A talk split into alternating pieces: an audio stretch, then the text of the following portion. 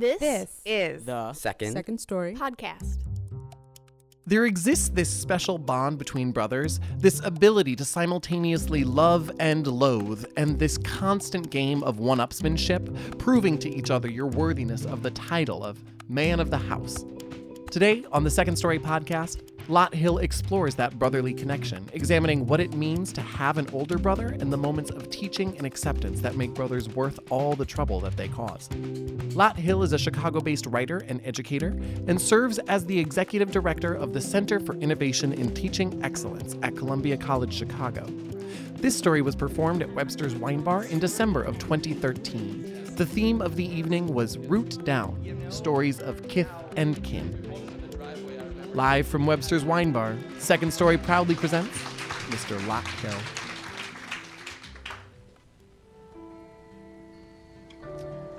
During the summer, before my thirteenth birthday, someone or something started to kill our chickens. We didn't exactly live on a farm, but our new rental house was on a parcel of farmland in rural South Carolina, wedged between empty pastures and abandoned barns on one side and two identical houses on the other. On that particular morning, I went to the chicken coop where we'd raised a handful of chickens and expected to collect the eggs, but discovered a bloody mess inside the coop. I can still remember the clucking of the other chickens, all four still in their nesting boxes, oblivious to the soppy red mound of feathers, and then just running and screaming and crying all the way back into the house. Since our parents' divorce, Mom was holding down two jobs and selling Avon, so on mornings like those, my big brother and I were the only ones home. "What the hell is wrong with you?" Always irritated whenever I cried, Lee was less than consoling. "Lot, pull yourself together and tell me what the hell is wrong." I sputtered something like, "The chickens hurt, the chickens hurt." But when I tried to follow him out the back door, Lee shooed me away and told me to stay inside. "Just drop it, kid." And when I didn't drop it, he snapped and pushed me back towards the house. "You can't handle it. You're still sniveling like a baby." He was nearly eighteen and no longer had the time nor patience to goof around or console his younger brother. When he wasn't making deliveries for his part-time job, Lee was either working on his Plymouth station wagon in the backyard or behind the abandoned barn shooting rusty cans with the twenty-two caliber rifle he inherited with the Plymouth from our grandfather. After Dad split, Lee saw himself as the de facto man of the house, and it seemed like he was always telling me I was still a baby and to leave him alone. "Just drop it, kid." I couldn't drop it. I'd seen what I'd seen, but Lee insisted I stop being a baby and try to forget all about it. Usually, he took every opportunity to scare the wits out of me, like at Halloween when he would tie a blindfold over my face and try to convince me that a bowl of peeled grapes was full of loose eyeballs, or that cooked spaghetti and jello were actually human brains. But this was something different, something that even he didn't understand. Now, there weren't many employment opportunities for high school students in that small town, but Lee had found a job carrying envelopes of x-rays between an orthopedic surgeon's office and the medical lab. Before long, he was delivering vials filled with cauterized bits of skin suspended in fluid. Because his instructions were to drive directly between the doctor's office and the lab without stopping, I never saw any of these curiosities, but Lee would gleefully describe the details.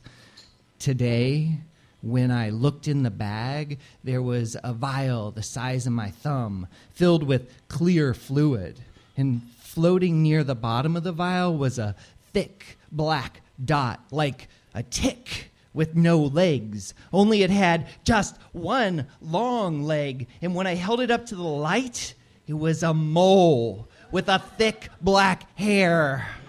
I know, I know, I would squirm with disgust and delight, wide-eyed, and beg him to tell me every detail. At first, I couldn't believe these stories, but Lee didn't hold back when telling me about the mysterious items he discovered in the thick black canvas bag he carried between offices.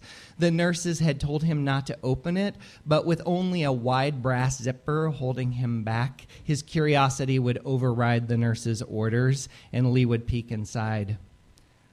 I can't say exactly why I was so fascinated by the idea of a severed mole, but to my mind, the things my brother delivered seemed abstract and almost comical, like those peeled grape eyeballs.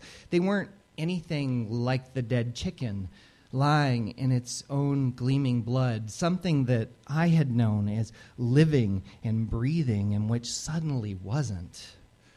Those body parts my brother described, I didn't know from whom they had come or where they were going, but whatever happened to that chicken happened in our own backyard while we were sleeping.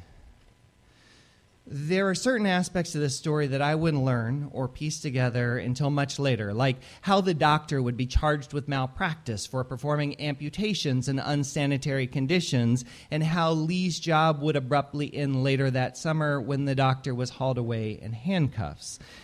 In retrospect, a seventeen-year-old making confidential medical deliveries might have been a clue that something was amiss. But we ended up in that crap-ass town after our parents split, and Lee was simply too thankful to have a decent-paying job to ask too many questions.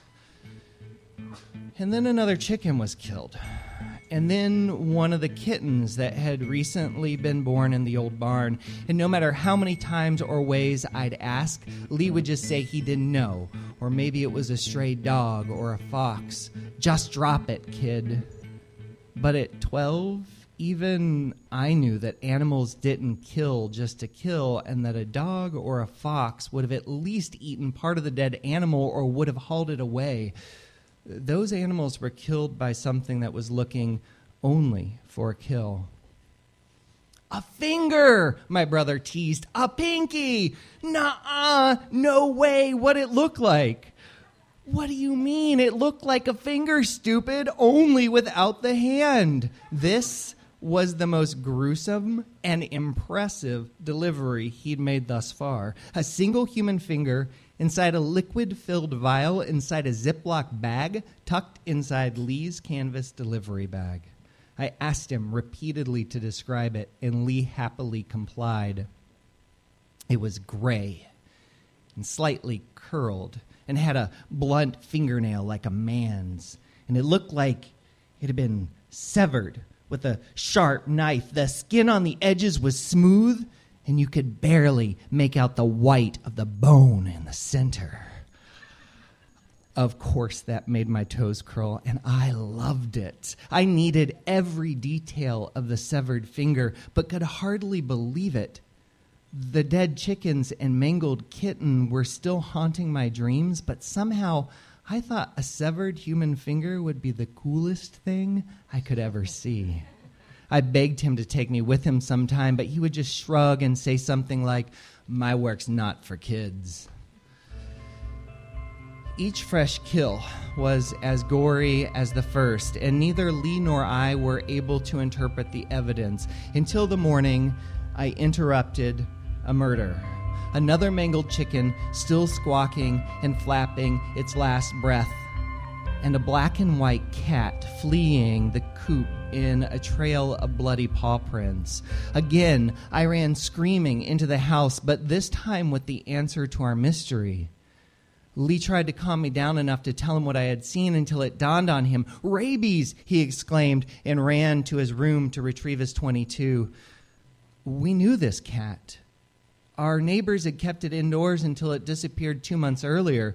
Their house was across the shared driveway, so we knew they wouldn't be home that time of the morning. I followed Lee out past the chicken coop and onto the driveway.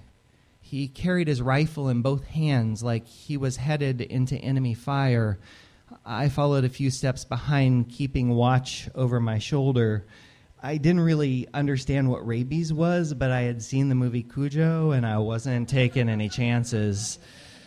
We neared the edge of the neighbor's property, and we heard the hiss and guttural growl that I can only describe as the sound of a rabid cat. In the tree above us, we saw the bloody face and possessed eyes just a few branches higher than Lee's head. The cat hissed. We scrambled backward, getting far enough away from the tree that he couldn't reach us if he jumped. The hissing cat and my brother with his gun were poised in a standoff, and I started to whine, "We gotta call Mom." Lee turned, and his eyes locked onto mine. "We are not calling Mom or anybody else. We are going to take care of this here and now, like men. So you can't be a baby. You gotta be a man. No one else will do it for us." I stepped a few feet further from the tree, but stayed close to Lee. From above, the cat growled and hissed.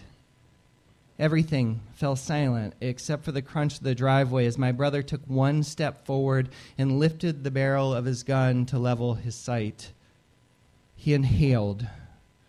The explosion was like an echo uh, around the world, and the cat dropped from the tree.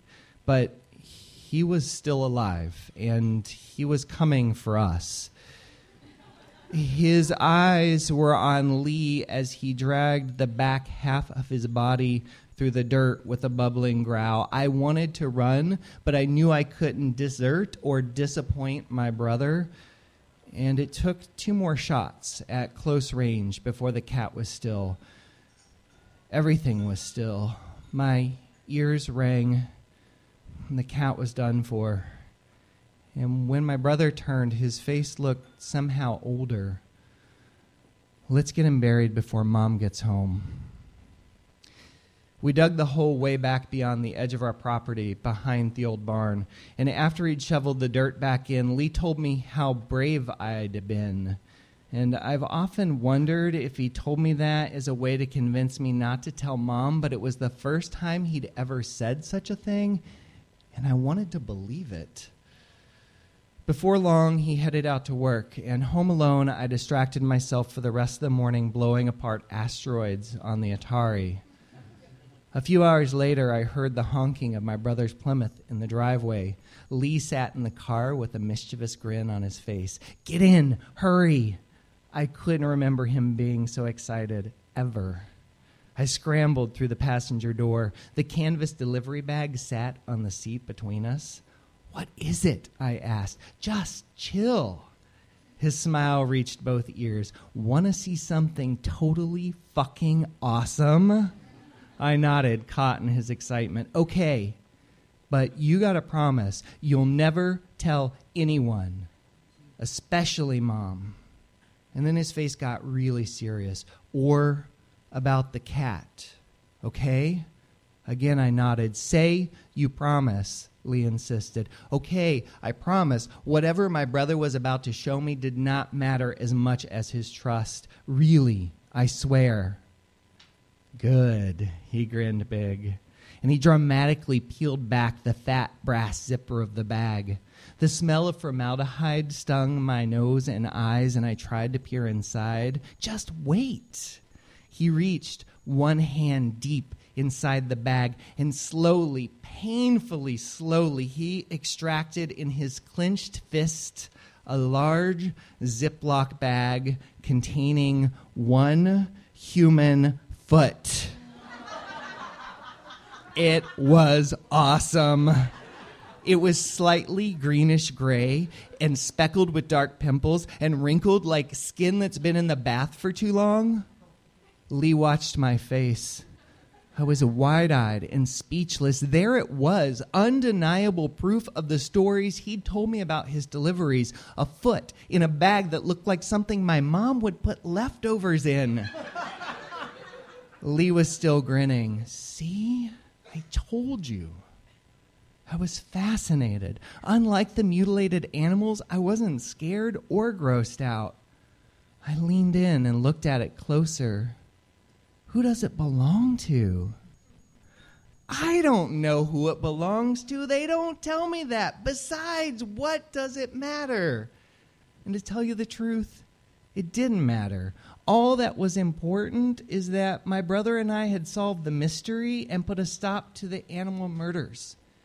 And he had told me that I was brave and had trusted me with a secret. And he was there in that moment, breaking the rules of his job just so he could prove to me that he actually did deliver amputated body parts.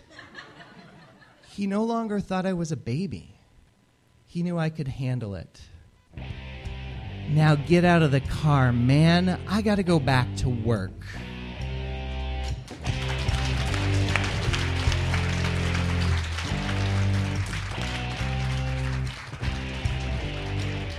Who taught you what it meant to be the man of the house?